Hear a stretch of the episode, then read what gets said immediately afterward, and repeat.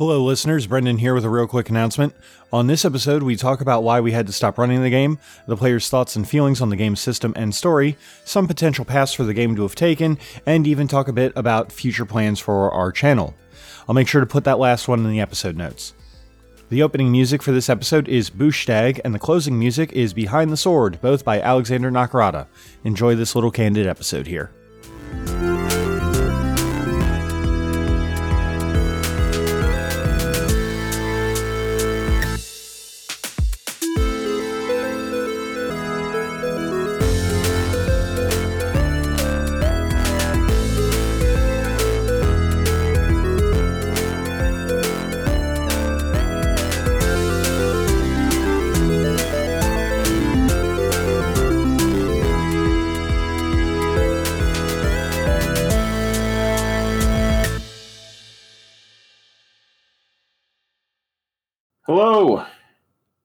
Welcome. So we're here to do a bit of a wrap up slash questionnaire for the Shadow of the Demon Lord game. Got everybody here. Uh, before we get too into that, I kind of want to make a statement uh, to the listeners, kind of an explanation. Um, I've mentioned it a time or two on other podcasts that we do. Um, my life got very, very uh, intense all of a sudden. I applied to and got accepted to nursing school and uh, going through a move.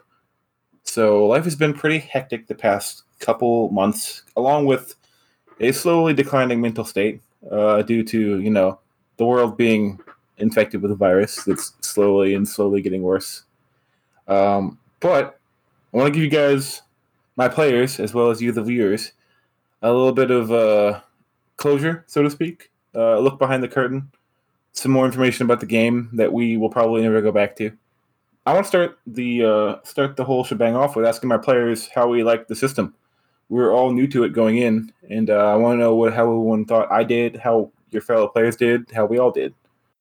Well, uh, starting off, uh, I would like to say that um, as far as the system went, I thought that it was really easy to pick up and very fun. Uh, it was it was extraordinarily simple like everything made sense. I think that the the most complex thing that went into that game was like picking classes and leveling up, which was like a whole chart, which was very intimidating. But like when you actually sat down for play, it was it was incredibly like simple. Like a whole ten minutes of effort.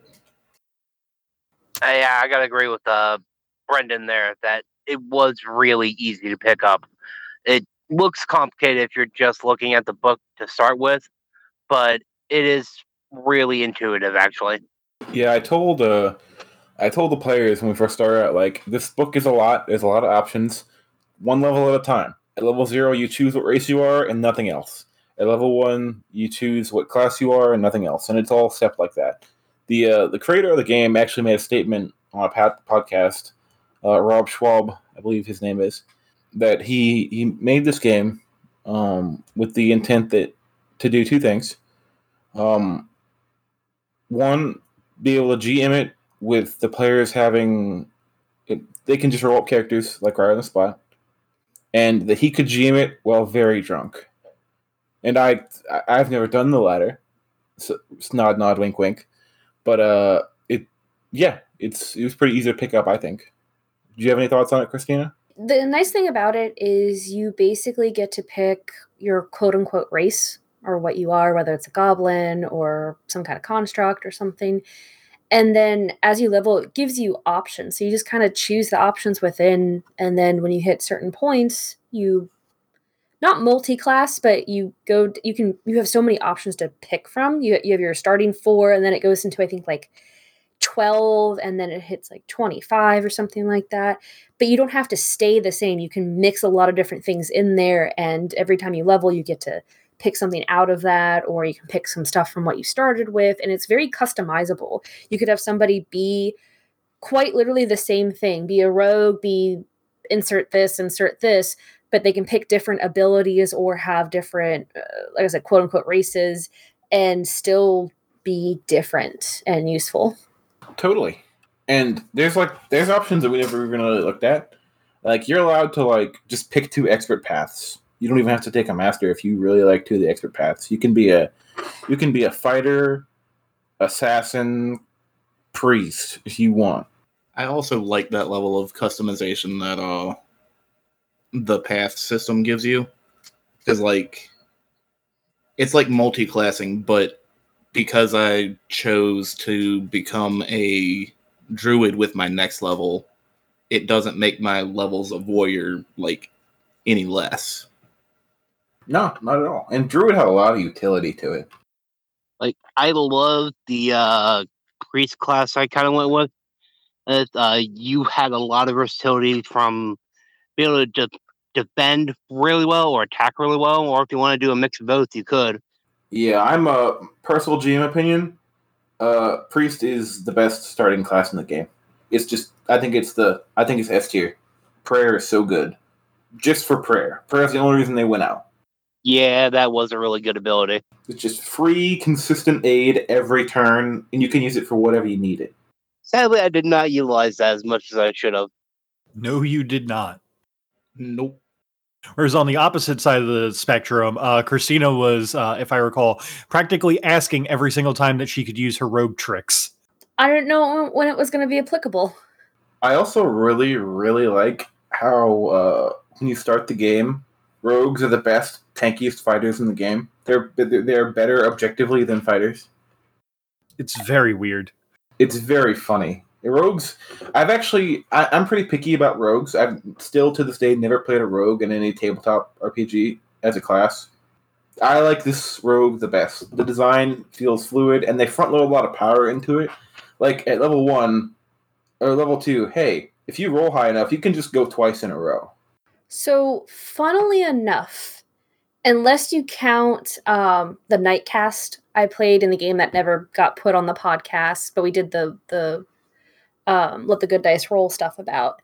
I've actually never played a rogue in a tabletop except for a very brief one shot that a friend of mine ran. Uh, somebody always picks rogue, so I've never actually been able to play it. The power gamer at the table always picks rogue, and no one Yeah. wants to play the same thing as anyone else. I don't care what any. Yes, I know you can play whatever you want. You can have a team full of rogues, but no one wants to do that. Well, what had happened with it was it was a I think it was 1920s D and D one shot that a friend ran while we were in a cabin in the woods over the weekend, and it was one of those. Okay, these are the names of people. You guys get to decide. You don't get to know anything about these characters other than their names that are in this uh, folder. So we just went off the names by how we were addressed, and I ended up getting the investigation rogue, I think, or like the inquisitor rogue or something like that. So it was the first time I ever got to play a rogue in a tabletop setting besides this one that I can remember. Oh, was it one of those uh, y- your character sheets hidden from you type deals? I, it was you get your your your sheets which are in a, a folder those are your profiles and then you're going to get to look at it when we start game but you don't we didn't plan the characters the characters were pre-built for us and we didn't know what we were playing until we opened those folders Yeah, I had a game like that one time. It was a one shot, but the GM was basically like how we chose to solve problems. He was like, "Hey, there's a door in front of you. It's closed. What would you like to do? Uh, can I just open the door? No, the door won't open. Okay, I kicked the door down. Well, you're a barbarian. Um, I picked the lock. Yep, you're a rogue. Uh, and he had stuff like that for like that's how you decided what your character was, and it got built out like that. It was pretty neat. Anyway, back to our game. Oh, real quick, as as a statement of uh, everyone else picks the rogue before I can. Fuck it, do it. If you want to play it, fucking do it. That is my professional GM opinion. There was that one fucking there was those two sessions of Pathfinder that we had with Cody where that me and Benji were both playing rogues and I just went, "Fuck it. I'm going to I'm going to do this. I'm going to do it as hard as I can." And they were both rogues and they were both completely different classes because rogues' versatility is stupid. Oh, that's my GM opinion as well. But my Tyler opinion is, oh well, well if I do that, then I'm going to be detracting from someone else's fun. I, I- I'll just do something different. I want to let them have the fun, and I will. I hate that I do that, but I always do that. i feel that All right, next time I run a game, the only class you're allowed to be is a rogue or some sort of variation. Period. But then I, but then I feel pigeonholed, and I won't want to do it anymore. oops all monks game Boom. No, Oops, all paladins, but you're all paladins of a different god. They still all play the same. Tell everybody that it's all monks or that Tyler picks a rogue out of spite, but secretly tell everyone else that it's all rogues. Boom. Well, the funny Alright. thing is, there's there's a lot of different things for monks. Like, there's a lot of different things you can do with like classes in general. But Let's, anyways, uh, back to this. yeah, let's let's reconvene a little bit. I want to open the floor to the players. This game, this is a session. Uh, this is a story I made you guys and dropped the ball on. Uh, what questions do you have for me or for each other? I, I think the biggest question on everybody's mind is what was up Traveler's butt? Say what? The the weird little uh thing that went up me. Oh, okay. So that's that was actually a parasite. Um, it was a it was a um magical item I found. I forget what it was called, but basically, um, you only had it for like two days, so so it wasn't gonna last very long. Basically, when that uh, comes into contact with someone, you make a strength roll against the person, and if they fail it, it enters an orifice like a tapeworm. Uh, but you can summon the tapeworm by shooting like tapeworm whips out of your wrists as magical weapons that have range and really good attack stats. But after a number, after a period of time, uh, you just poop it out like a tapeworm. Huh. So this wasn't a thing that he was just going to be stuck with forever that we were going to have to deal with later. Oh no, he actually rolled a two out of ten. Uh, he had it for literally the day of the next session, and then I was going to take it from him Oh wow. because it's two days. But you guys happened to end on a part that was going to be a bit of a forward progression in time. But I was still going to give you a day of it. Okay, my big question, which is a very broad one. How did we get the sun back? Oh, that's a spicy question that I can't answer without answering every other question I'm sure I'm going to get. Uh, to TLDR, uh, beat the final boss. The matron? Uh, the matron was not the final boss. Then who was the final boss? We'll get back to that. Let's answer some other questions first before I get to the spicy shit. Okay, so my question. So I got a booger from a small child and was told to deliver uh, said booger to his imaginary friend. Could I have actually done that in game, Tyler? I had already written that character up. Holy shit. Uh, what did I call? I think I called the best friend, the imaginary friend, John. Yeah. Uh, John was a gigantic, bear-sized owl spirit uh, that you could find and give the booger to, and he would have done one full favor from you as a magical creature wh- who is has the intelligence of a super intelligent owl, That would have been absolutely amazing. And who was going to talk like a gentleman. Whose So- only whose only friend was a small boy who really liked boogers. So my big question: What was going on with Greg? What was going on with Greg? Yeah, yeah, Traveler's homeless buddy. Uh, no, sir, that was Barnes. Oh, I'm sorry, Barnes, not Greg. It's been a while. Greg was uh Traveler's people name. Oh, Um, that's right. to to put it in a way that's not too confusing, because because Barnes was a very important character to the story. Um, he was someone who had been left cursed and broken by the last conflict, the last war, and was constantly fighting to to uh, reclaim his life, and that had several trials and tribulations and, and steps. Uh, most of a lot of you were a part of. Was he because he had these visions. We we've had two instances where he's just kind of gone glassy eyed and had prophetic visions. So was he like a prophet essentially? Um, sort of. Um, he was basically the the matron, as I called her, was present in the first conflict. Uh, she would have even been like the leading driving force of the first conflict, and he was a part of that. Him and his son were both a part of that conflict, and he his son was lost, uh, and he was broken. Uh, parts of him were changed, and things were put back in the wrong spots in his soul, and uh, it it took certain things happening for him to uh, awake from that sleep, so to speak, emer- emerge from that, emerge from that into a sort of clarity, and it was sort of a driving force towards combating the matron. Please, I'm just trying to think of a good question. I have an answer for you, Joe, that you might like to know. Okay, I'm not sure what what the answer would be to what question.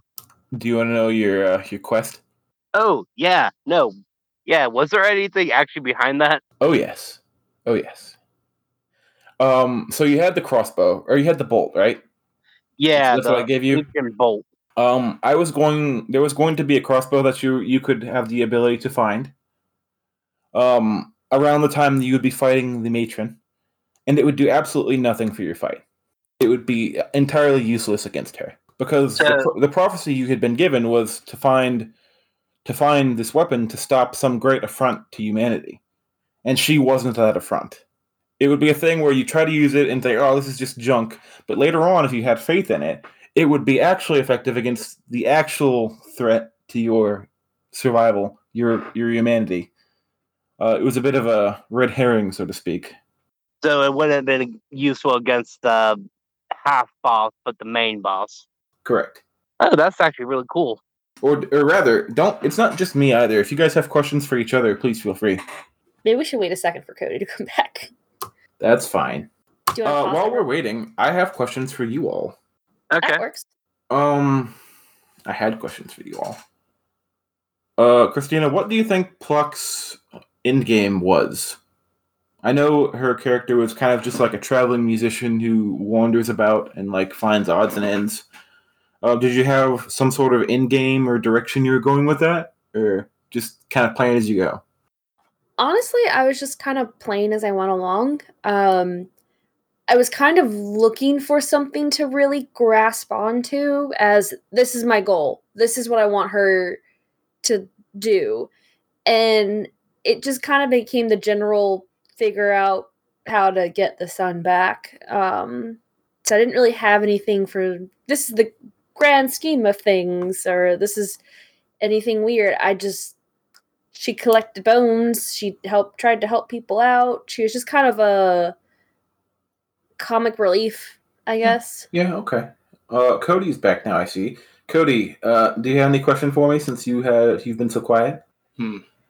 Did you plan for our original characters to make it all the way through the 10 session campaign, or where did you see us getting ourselves killed? I so a bit of a insight by how I did specifically this game. I do it a little bit for all my games, but for this one, I, I used a rage meter type system. Um, a lot of the combats um were they had like a fuse on them. Like for that goat that ghoul fight at the end there. Um, you guys are taking a second. He he was making like every dodge roll at the end there, and after a certain amount of times, if it got back around to his turn, there was going to be like a number of more enemies that were going to spawn because the the DPS was too low. It was like an RPG mechanic, you know. Um, I don't plan. I never plan for death in any of my games, but by the same merit, this game is really mean, especially later on. Stuff starts getting really killy, and if death happens, it would have happened. I wouldn't have. I wouldn't have. Uh, I wouldn't have uh, fiated that. I wouldn't have hidden the dice roll. That would have been it, and you would have had to make a new character. Um, did I hope that your characters stayed through? Yeah, I liked all your characters, um, but they weren't guaranteed. In that same vein, um, if one of our characters had died, would we had to restart at level zero, or would we be allowed to go up to, or maybe a few levels below what the current party's at? Oh no, no, no! You would have been the same level. Um, and Okay. also, if the party collectively was like, "Hey, we don't want to carry on without our favorite dwarf, Nosak Orax. We want to go bring him back to life." GM, okay, uh, give me a week. I'll write something up, and you would have been. You could have taken a, a session or two, maybe at the risk, at, at the detriment of not getting a level to reclaim your fallen ally. Um, I'm not. I don't like absolution, in, specifically in games that are heavy. Um, hey, you're dead. You're done. You can't be that guy you liked anymore. That doesn't feel very good, specifically in a game that's so that has so much gravitas. You know what I mean? Yeah, that being said did anybody else have a backup character besides me Yeah, I did. really. Yeah, I did. I had three. what the fuck? Apparently, I'm the only one who did have a backup character. I had a plan, a loose thing of if my character died, I was probably going to end up doing a uh, 180 instead of going dwarf, probably a larger race, and something less serious than what No- uh, Nosak was. Oh, here's something that might be good to know.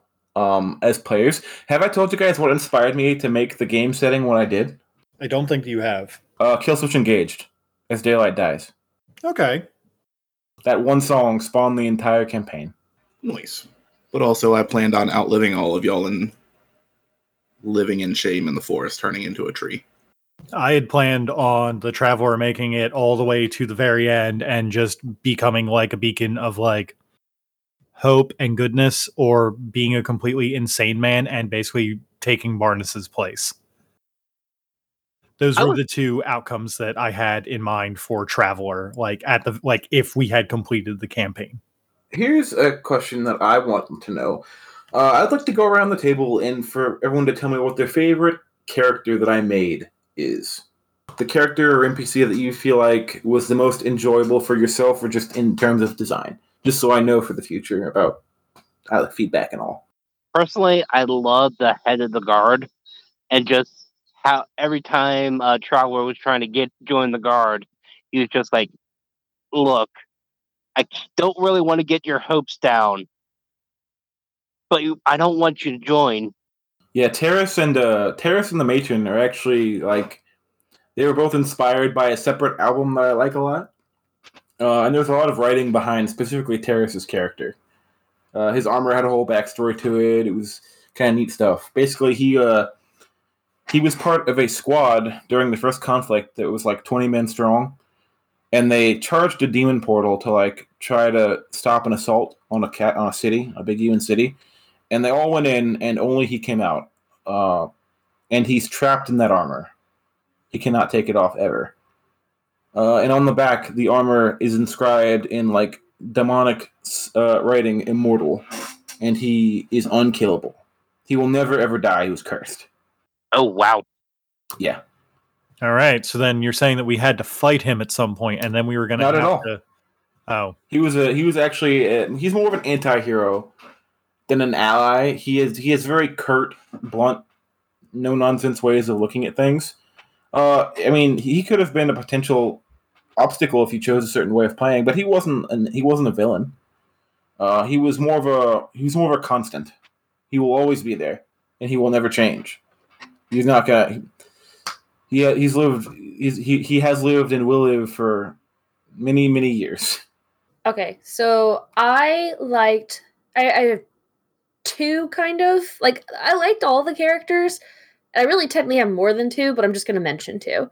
Um one being Bonk and the other being the mayor. But I also really liked the blacksmith too. Bonk was my favorite character. I love that character in that he was only ever a. I, I, I listened to a lot of music while I was making this campaign, in that Bonk was only ever Necrogoblikon in my game. that makes sense. He was just- he, he wasn't he was he was like he was as close to a uh, a GM insert as I could make because he was the only ever going to be helpful. But he was this weird little uppity snippy goblin who made clothes out of like skin and people, and like was just odd. He uh, he's a favorite of mine. Um, the mayor was fun. The mayor was intended to be like the grizzled old, laid back old man who was tired of everyone's shit. You know the you know the trope. Honestly, every time like you were talking about him, I just imagined Doug Dimmadome, but like with more of a, a southern draw. Like Doug Dimmadome combined with Wainwright Jacobs. Yeah. That's about accurate. I would say that uh, my favorite NPCs that you played in there were probably uh, probably gonna go with Slick, Barnes, and Klein. No, Klein, Klein no, was a wait. kid, right? Klein was the kid, but net, but no, uh, Doctor Jakarta. I really like Doctor Jakarta. Yeah, I had some stuff planned for that guy. Can I? uh, This is this might hurt your feelings a little bit, but there was no good outcome for him. Um, because he was in like the depths of despair, and you guys saved him, but he was going to turn into a necromancer. Like you, you made him believe in the in the will to live so much that he was going to defeat death and make everyone zombies. That's fucking rad.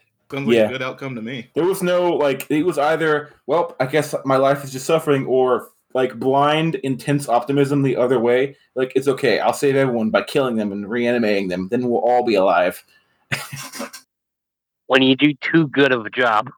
Yeah. That was the option I wanted for him anyway, though. I'm glad you guys saved him. I think we all uh, were on that branch of, man, who's go- who's going to be the person to say something or do something wrong, and this doctor is just going to off himself. I kind of didn't want to have to, to, to bring that up. I was going to, like, if it if it happened, it was going to happen. But I was really, I was really rooting for that not happening because I didn't want to have to do that to the podcast. Like that, as much as this is a game that's dark and grim, suicide isn't ever something I like broaching. But it was necessary for the narrative. It wasn't going to be excessive. It was just going to be what it was. But I'm glad that that didn't happen. I'll say as a GM, I'm proud of you guys for making that not happen. Because there were a lot of times where it was about to, and you guys ticked every box to make it not.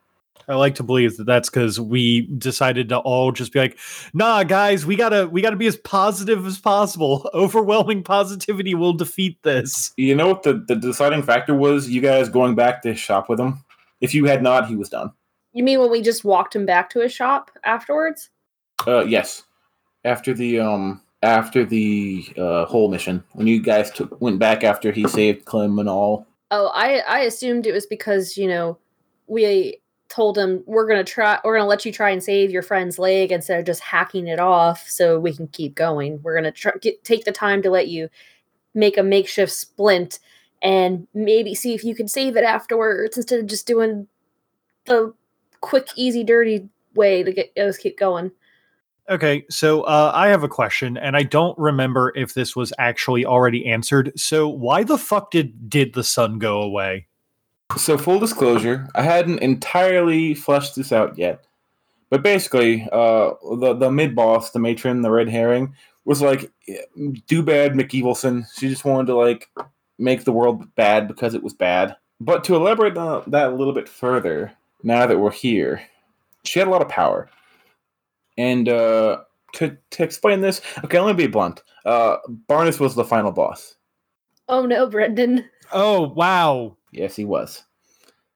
I yeah okay. So uh, yeah, if we had made it through there, I would have just like taken his place as the old town drunk who's living in a hole and just staring off into space. Like that would have that would have fucking destroyed me, bud. Welcome to the Thunderdome. This you knew what this was. That is an actually really good twist. I at no point that I think Barnes was going to be the final boss or even related towards the final boss. And I dropped some hints to it. It wasn't like he was the big bad evil guy. Um, he lost his son, and that like wrecked him. That was a big deal of what made him how he was. And he was basically like subtly nudging you guys towards defeating the, the matron to claim that power for himself to to reclaim his son. It was more of a I I know enough now to know that things are for the greater good. It's not just because he's being selfish. He wanted to make sure that no one could like no one could uh no one could make the world so turbulent again type deal but no he was gonna he was gonna throw you guys into the bus and and uh and kill you after you uh after he had took the power to get his son back I do got one question. Uh, Yeah. and So- he oh i will say this before you do your question he is who the crossbow would have worked on Gotcha. Um, who do you think was most likely to kick the bucket towards the end there? oh you for sure Yeah, I was kind of you, you that one. threw it's not that not that your character was poorly made you just threw yourself at every opportunity to get hit I was the tankiest at the time. all right joe next campaign we get a mysterious crossbow bolt we just shoot everyone with it that's what i've learned here Yes, very much. All right. Good luck with that. You know, a GM might break that crossbow bolt if you shoot it at too many things that aren't supposed to work on. allies crossbow bolt second ally crossbow bolt You've crossed us for the last time. You know, instead of shooting the bolt at people, how about just go around stabbing everyone with it? Oh, you didn't uh, burst Oh, into you know, flames. people are You're gonna good. start. People are gonna start killing you if you start stabbing them. I mean, people killed him without him stabbing him, so like nothing new. Yeah, mm-hmm. that ghoul really did not like me. Man, it was so hard to hit that revenant or whatever it was. Yeah, you guys are struggling. Yeah, the dice bot did not like us that day. I don't know. I was doing pretty good at not getting hit by it. Oh yeah, I I was fine with that. It was just I couldn't freaking hit it, and it was annoying. I mean, it didn't help that I was spouting off religious nonsense towards the thing that clearly did not like religion. I don't know. I don't think that affected you being bad at rolling dice. No, but that did make me a target. That dice parser is also kind of uh, kind of a jerk. You say that, but I've seen what the dice parser that we're using for like a dragon blooded does, and it's not much better. It is much better. I agree. Remember, remember that time you one shot Tyler in the That- first round? Uh, that was the second round, sir, and that was Tyler going up against something way hard, way, way more. And the barn squirrel finds a nut every now and then. Let's be honest. Yeah, it, it's like every now and again the pendulum swings in my favor, but usually it's pretty fair to both sides, or sometimes it swings it to you guys. Meh. I've made enough Tyler medicine rolls to believe otherwise. But anyways, Okay. What what else do I need to? Oh, go ahead. I'm sorry. So why would that crossbow bolt have worked on Barnes? Like why specifically? Because it was a prophecy. He was the he was the uh he was the thing that that was meant to stop. I don't have the dwarven lore compiled in my mind, but it was some prophecy about foreseeing the end times. Big on like rune magic and divination. They have like seers and stuff like that. So it's more of an abstract thing. Like you don't know when it's going to be, but it is certainly it's it's a prophecy. You have to figure it out. It's never going to be cut and dry. And that was Yeah. the twist. Yeah, if I remember correctly, um, Nosak uh, had a prophetic uh, dream about it, and that's why he left his uh, hometown um, with the crossbow boat. That sounds right. Oh, you know what? I I have another question for you. Why was everybody going fucking crazy? Um, it was sort of a a hyped up version of how uh you get your happy brain chemicals from the sunlight.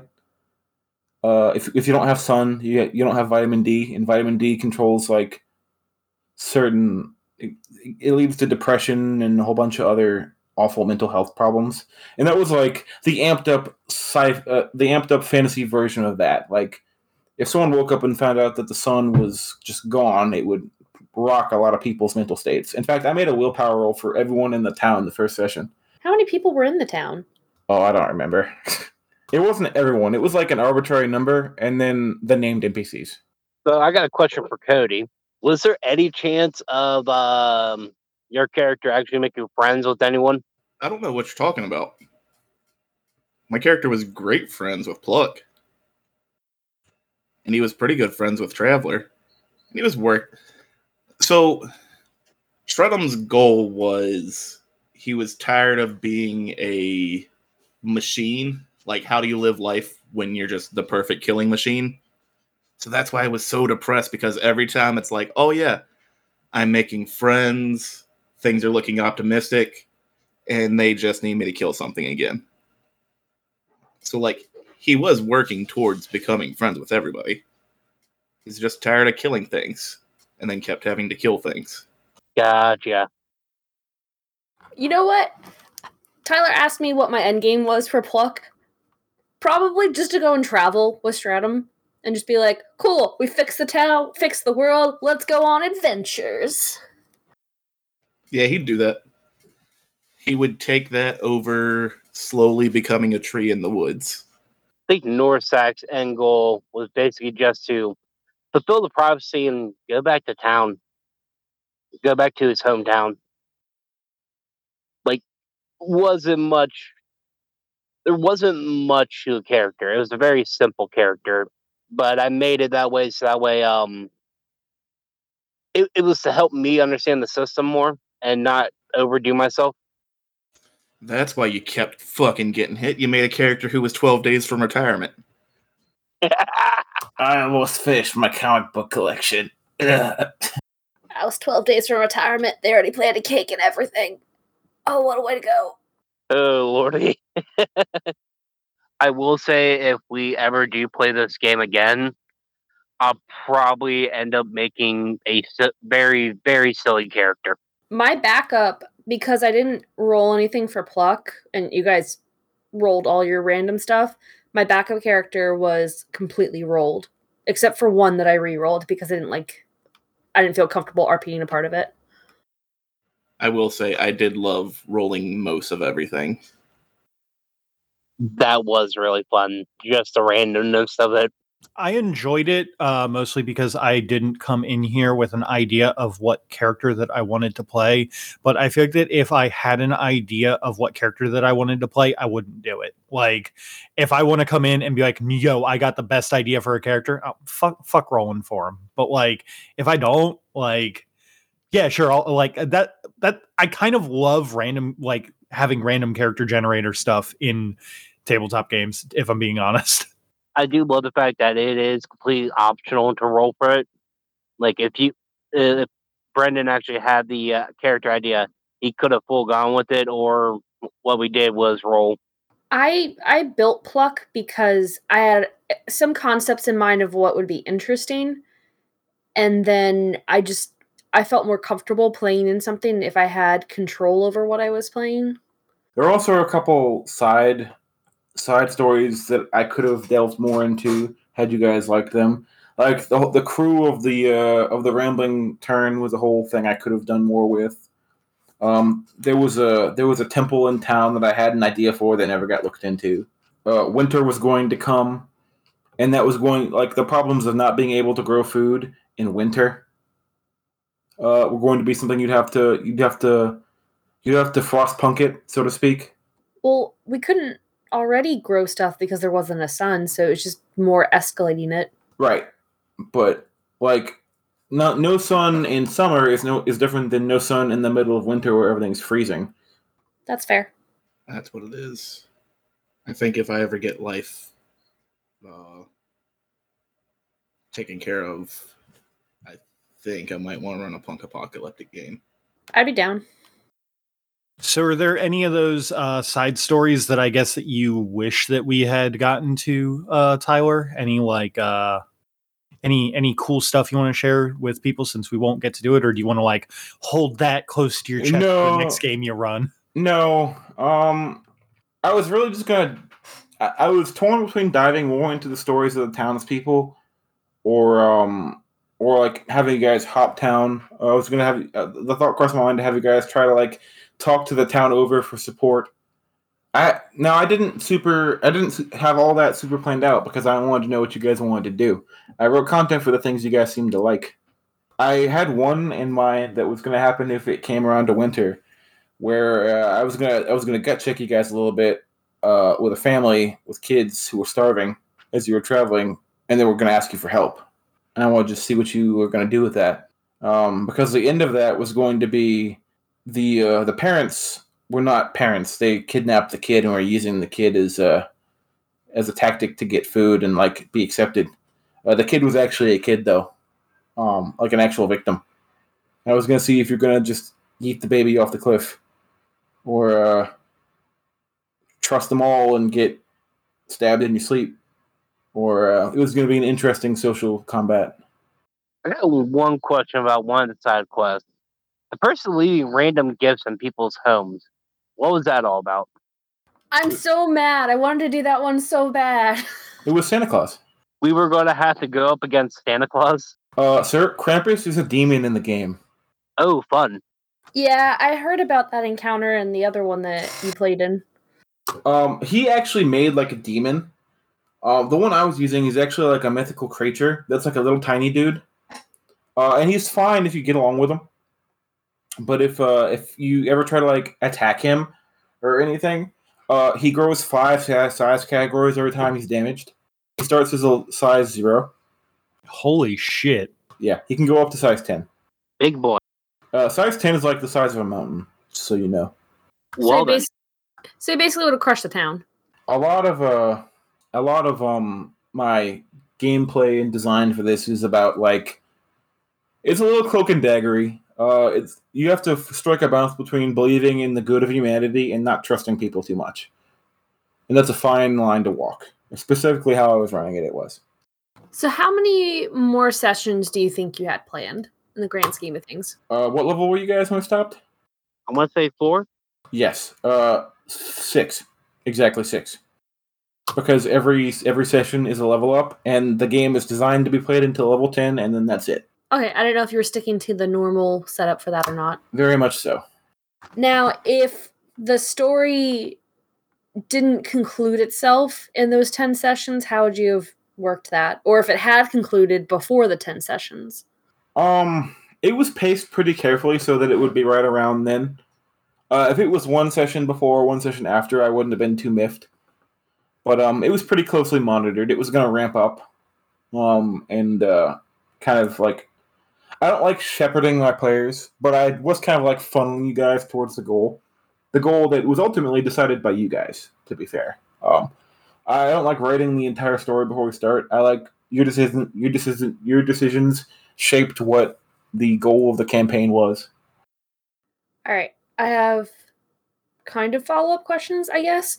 Shoot. So, so, uh, obviously, I've I've listened to it with editing and everything like that, and now that you say Barnes was the finest final boss, that makes a lot more sense for how the hell he was just like, oh man, there's 40, 50 like zombies just coming all towards us after we took him off of this tree. And he just boops them all so they're not moving anymore. Yeah, that was a bit of a nudge. There were a couple nudges towards him being not exactly uh, altruistic.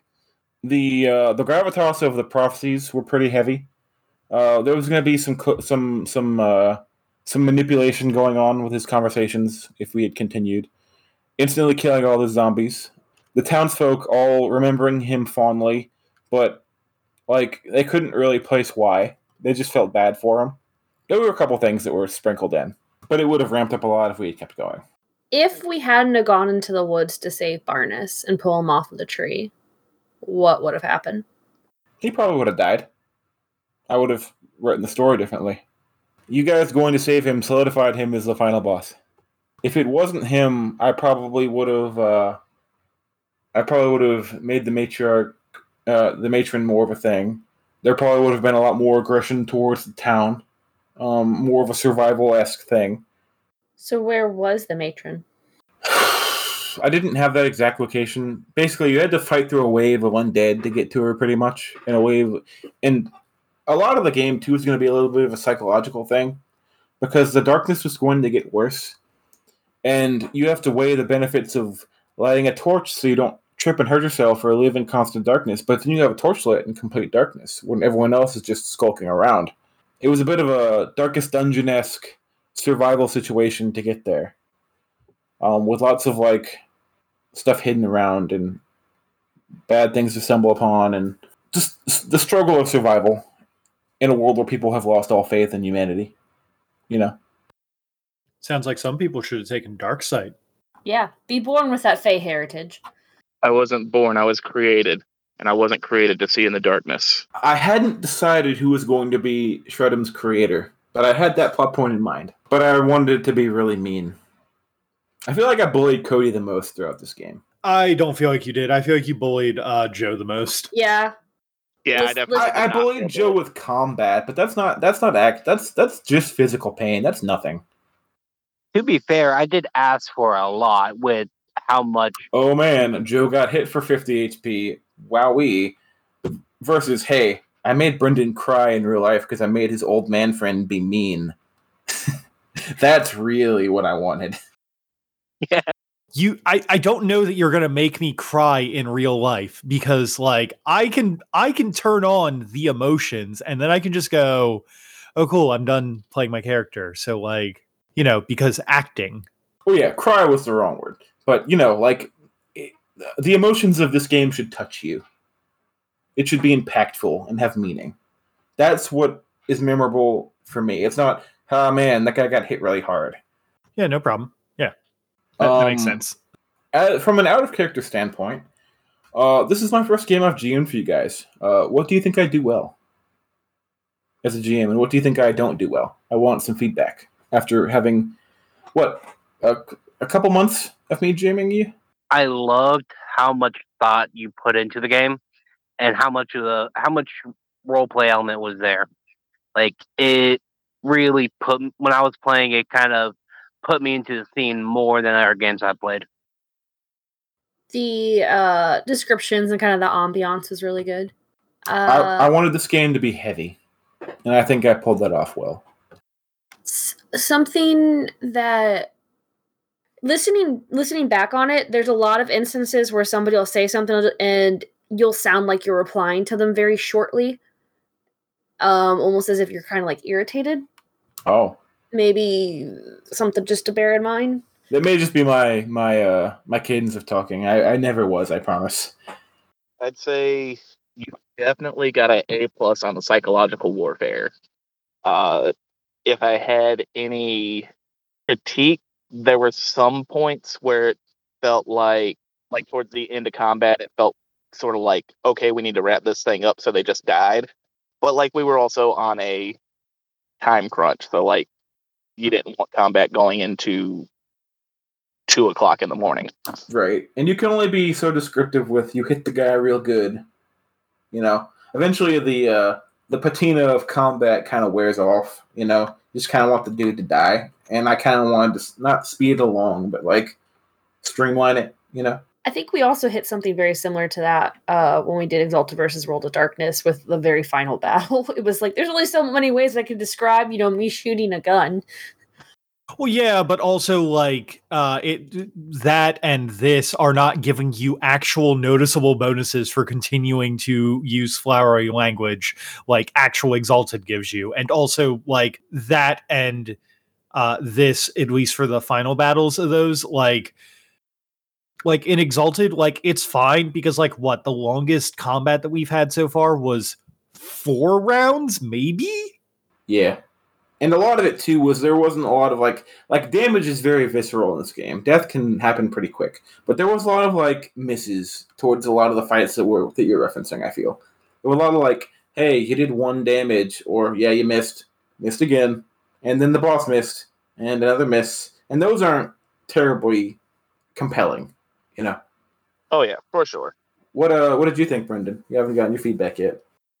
I thought that you did great with the ambiance and description. Uh, there's a real palpable sense of like dread uh, in the like second and third episode as soon as it like shit starts going off, uh, and it just kind of like it it mellows out a little bit for the rest of the episodes until like they need to hit a crescendo, but go but like that first episode before things pop off, there's like it's a pretty normal town. But then as soon as it like shit starts popping off, like there is always a uh, a sense of dread that is I that like there's a perpetual like the dread meter is always at a four when it should be at a zero.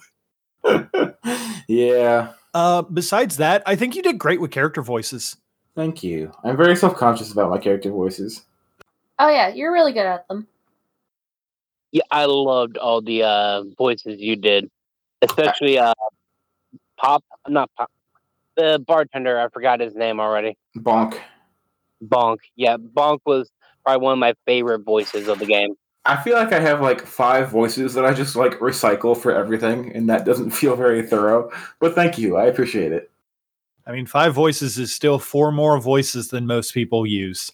Yeah, Um, as far as any like uh I guess critiques or anything that I could make as like a fellow GM to uh, another one, um, I'm honestly not sure. Like like I want I want to give you good feedback, but like I really can't think of anything that like I would have done differently to like improve on it. Like Well, thank you.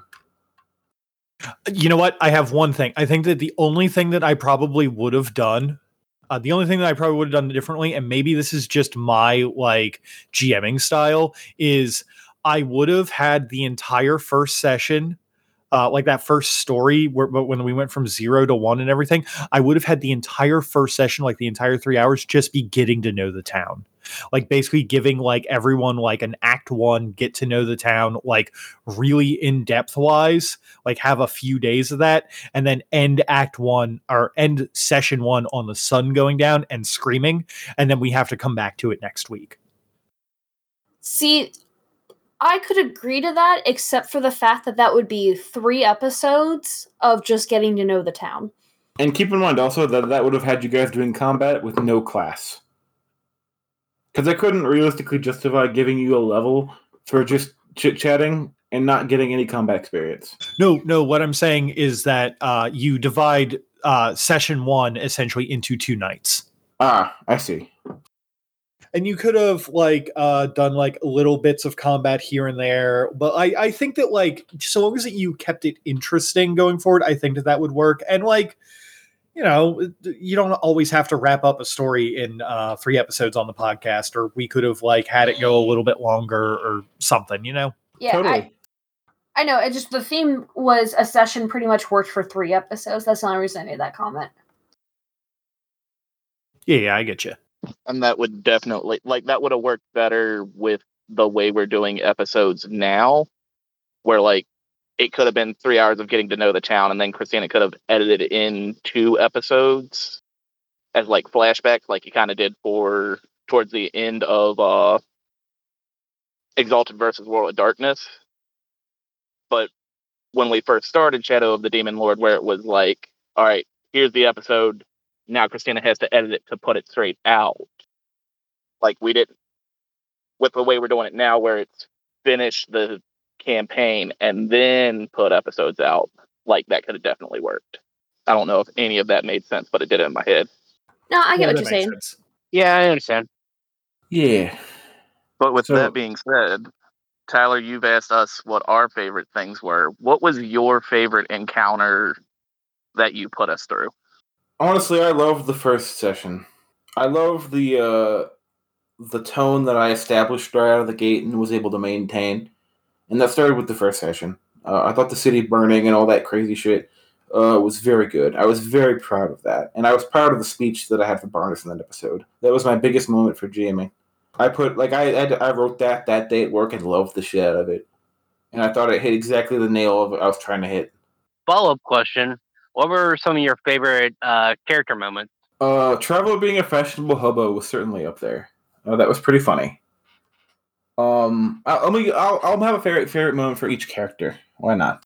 Shredem had a lot of really really funny moments, but I think I hate to keep referencing episode one, or season session one, but you were never good enough to be uh, Isla Beth suitors anyway. Caught me very off guard, and I cackled at. That was so funny. I loved that. You got so connected so quick, no matter how much you tried to not. I liked the uh, blacksmith putting the coin on his shield. Yeah, Wapanaya Southern Petty. That was a good one. I loved how Pluck became the captain of the team out of nowhere, and everyone just accepted it. Pretty funny. Well, who's um, going to say no to Pluck? Yeah, she'll she'll gut you, dude. I I won't lie. Originally, I thought Nosak Oryx's "By My Ancestors" bit was a bit contrived, but I grew to love it. It became so iconic. I'm glad to hear that. I I did felt that it, at the beginning it might have been too generic, but your, your character grew a lot as we played. I, I, I could see you become not so nervous to play your character as we moved on. yeah. Uh, one of my favorite moments for Traveler was by far his soapbox performance. Those were hilarious. Both of them were so funny. I liked being able because so for for like a little peek behind the scenes of trying to edit this, I was like, man, I have like so many horror things to use for music on here. And when I say so many, I have like I think like 15 or 20. So it seems like a lot, but when you have to do episodes and you're trying to not play the same music for like 15 20 minutes of it, it kind of uh kind of makes it a little hard so it's not super repetitive. With uh Traveler just being ridiculous, I was able to slide in some more comedic music to do some levity, which was kind of nice. So it's like really serious, intense music or like kind of this neutral music for downtime. And all of a sudden, you just get this bells and whistles and weird stuff music. It's like, what is gonna, oh, it's Traveler. Okay, this makes sense now. Yeah, I, I think uh, one of my favorite moments with uh, Pluck was her just her and Shredem when it came to um, pretty much anything. Y'all two were like peas in a pod, really. Well, yeah. Shredem was a piece of military equipment, and Pluck decided that they were going to be the military leader. I uh I don't remember the specific of it, but oh, I remember now. Uh, we had gone into it was I think episode seven. We had gone into the woods, and we all thought it was just horrible darkness that only Traveler and Pluck could see in because of Fey ancestry and dark sight stuff. And Pluck looking up to Mar, uh, not Marshall, yeah, but looking up to Marshall, and was like, do you, basically asking if she needed to hold his hand to help him through it. I thought was really cute. It's just a fun moment. I really loved this game, and I wish I could have finished it. It just got to be a little bit too much. I appreciate you guys playing with me, though. We could always play a uh, another version of another campaign of it uh, later on once everything's calmed down and we could all get together again. Yeah, we'll figure it out. I gotta say, Shadows of the Demon Lord was by far out of any campaign I've played, really, by far one of my favorites, and so many fun moments in there. Thank you. I really like the system with the D20s and the boons and banes. Like I've So really do liked I. that. So do I. it's so simple. It's like so easy to to get people uh in on it. Like there, there are very few systems I can think of that are simpler than it. Yeah, but you know, we'll see. Uh, I'm loving, I'm loving the shit out of uh, like a dragon blooded. So I'm happy that's going good. And uh, there's been some talks between us of like other games coming up. So we'll see what happens, right?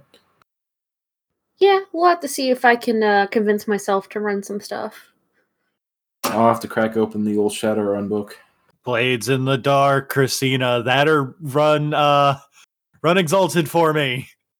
You just you just want to play an exalted so bad, Brendan. I I think haven't- you, I think Christina should run Shadow of the Demon Lord. I think she'd do a bang up job at that game.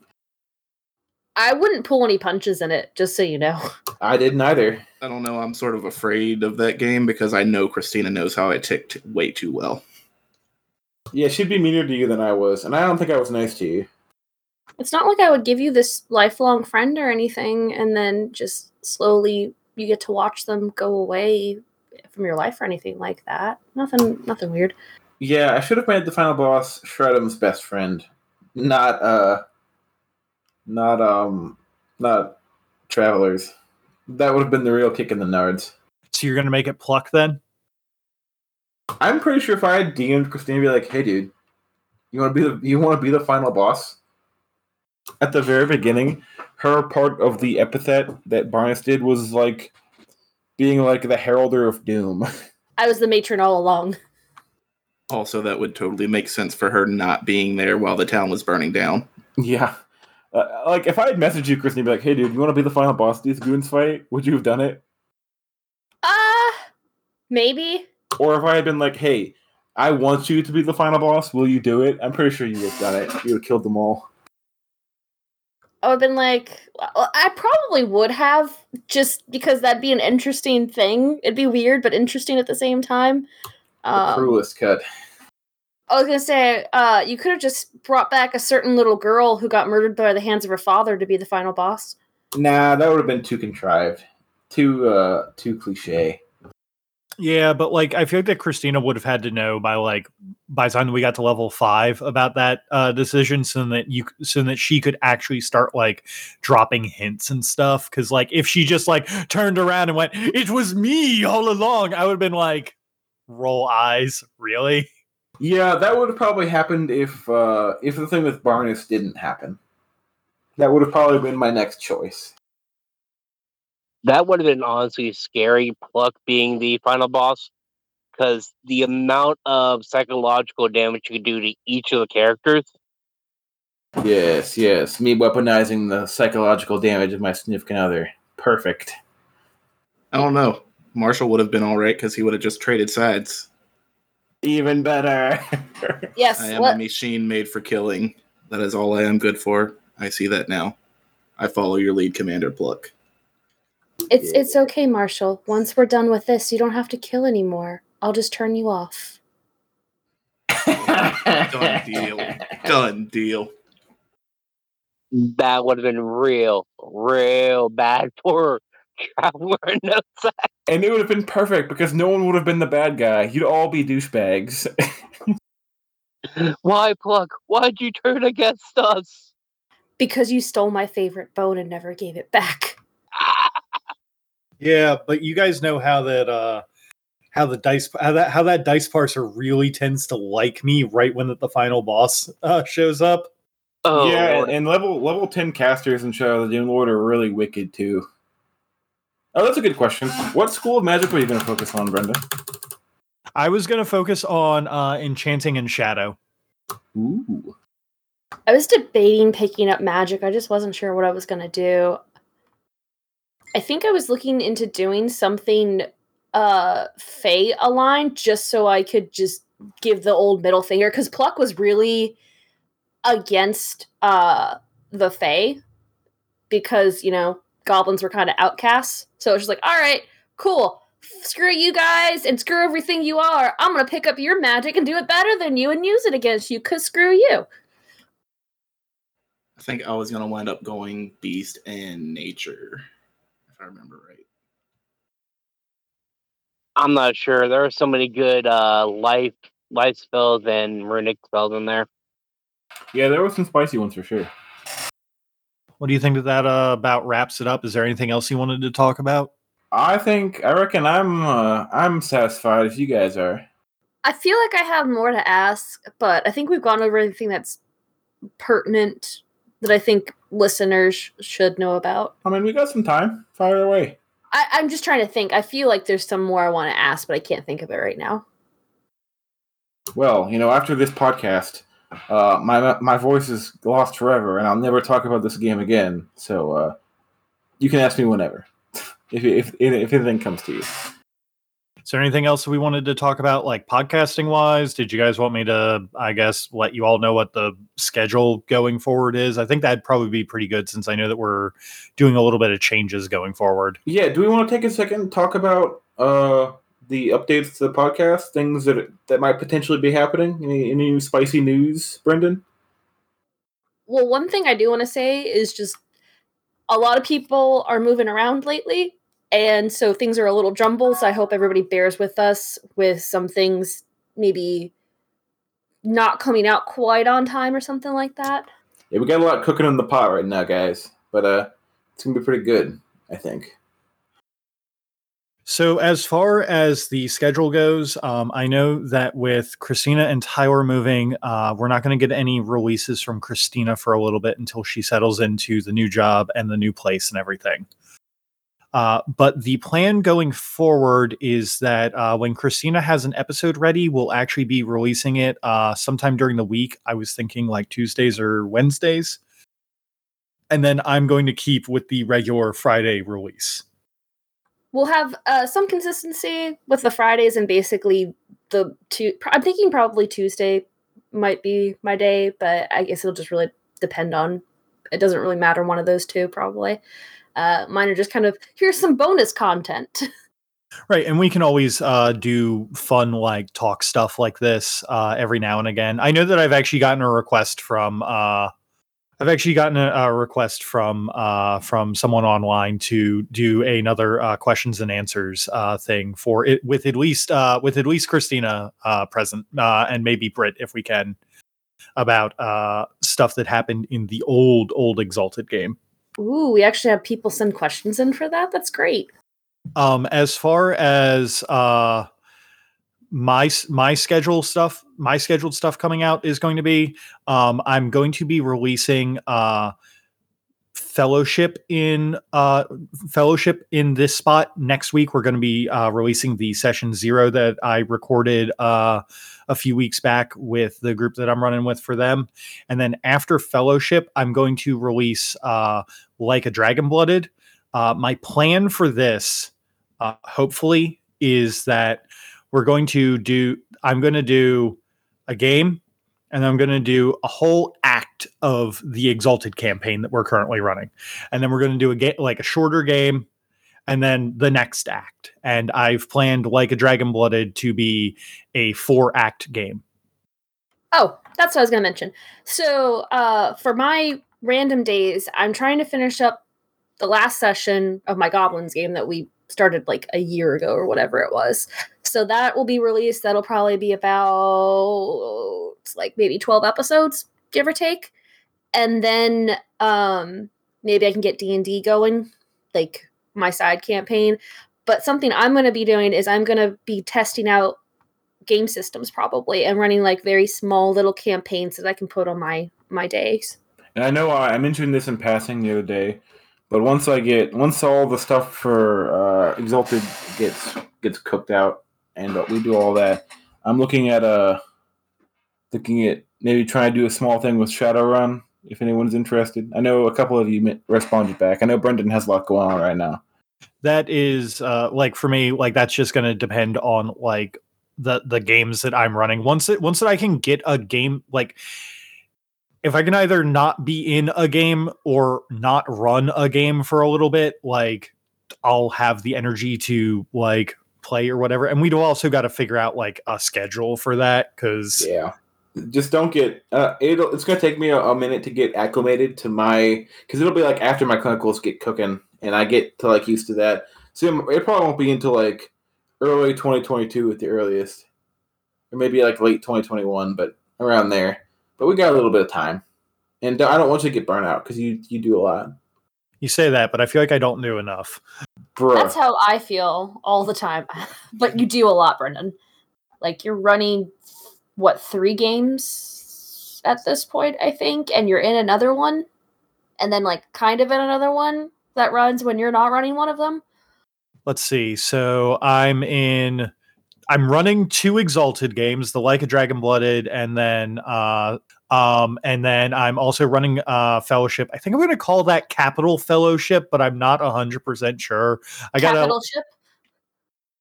well it's it's them fighting against the forces of capitalism I know capital ship. I love it. Comradeship. you mean our fellowship Battleship. that's that's the that's the name of the campaign. Our fellowship. and then in and then I've got the D and D game that I'm in. I've got Christina's D and D game, which she runs whenever that we take a break from Exalted, and then whenever Boathammer's around, I'm in that. Like, I feel like that is yet another game that I've killed by my lack of planning. I mean, it it happens. Like, You know, You have it a can lot only stuff happen so on. many times before I turn into a piece of shit. After the third Taken film, you just think he's a bad father. Oh my gosh! There's a third Taken film. Yes. Is it still his daughter? Uh, no, it's his wife. She gets killed. I feel like that was a spoiler, but still, at a It's, certain it's like the entire premise of the movie. It's not a spoiler. It's like in the opening scene, in the in the preview. Yeah, she gets taken to heaven, so now Liam Neeson's gonna go fight God. I she buy gets that. taken six feet under. I buy Liam Neeson fighting God. I buy that entirely. No, like he his wife dies and he gets framed for it, and now his his daughter is the action hero. It's kind of dumb. The first one was the only one that was moderately decent. Anyway, Liam Neeson, if you like podcasts and are for some reason watching us, uh, I love your work, but not that one. Good catch. But anyways, yeah. uh, do we have any other questions or anything else? Well, uh, Christina, what do you have uh, in your pipeline? I know you said goblins, and then the other D and D. Is there anything else you're looking to run? Is that a very push me off the cliff to try and get me run blades in the dark? Either Blades in the Dark, or Godbound, or Exalted, or So cheeky. Uh okay, so some stuff that I have looked at potentially running. Yes, I, I have looked at Godbound because it's very easy to run, and I have ideas for that. Um, I have Call of Cthulhu, which and I have a concept for that if I were to run it. Um, Blades in the Dark, I've been looking at a little bit, and it's a very simple D6 system. So there are some stuff that I'm looking at running. I've even thought about maybe taking a stab at Shadow the Demon Lord, but probably not 10 sessions worth of it. I'm not sure yet. Uh, so I've got ideas, but like I said, I our main D&D campaign, I hate to say it, but I have no idea if we're ever going to be able to get back to that. So I can run some small D&D stuff in that world. Um, I can run other systems and we can review those and I can run a couple different sessions, maybe like four or five of those. That way it's not a super long drawn out story but it still gives people something to listen to so i'm thinking about just doing some short little things okay, yeah, that sounds rad. I just figured that we should definitely put that put like the the change of stuff that's going on at the end of the episode.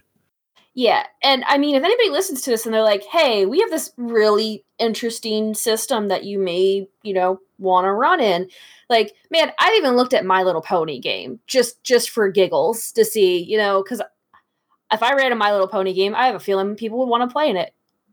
Don't ask me; I just know my friends, and they would probably run in that just for the fun of it. Change it from My Little Pony to Centaur World, and you got yourself a deal. I mean, that wouldn't be too hard to do. Also, uh, no. Honestly, yeah, sounds interesting enough. See, I got one person, Cody. I'm still thinking. My friendships are already magical. I don't need that. I don't need that to be reinforced. Oh, you know what else you could run, Christina? You could run Fellowship.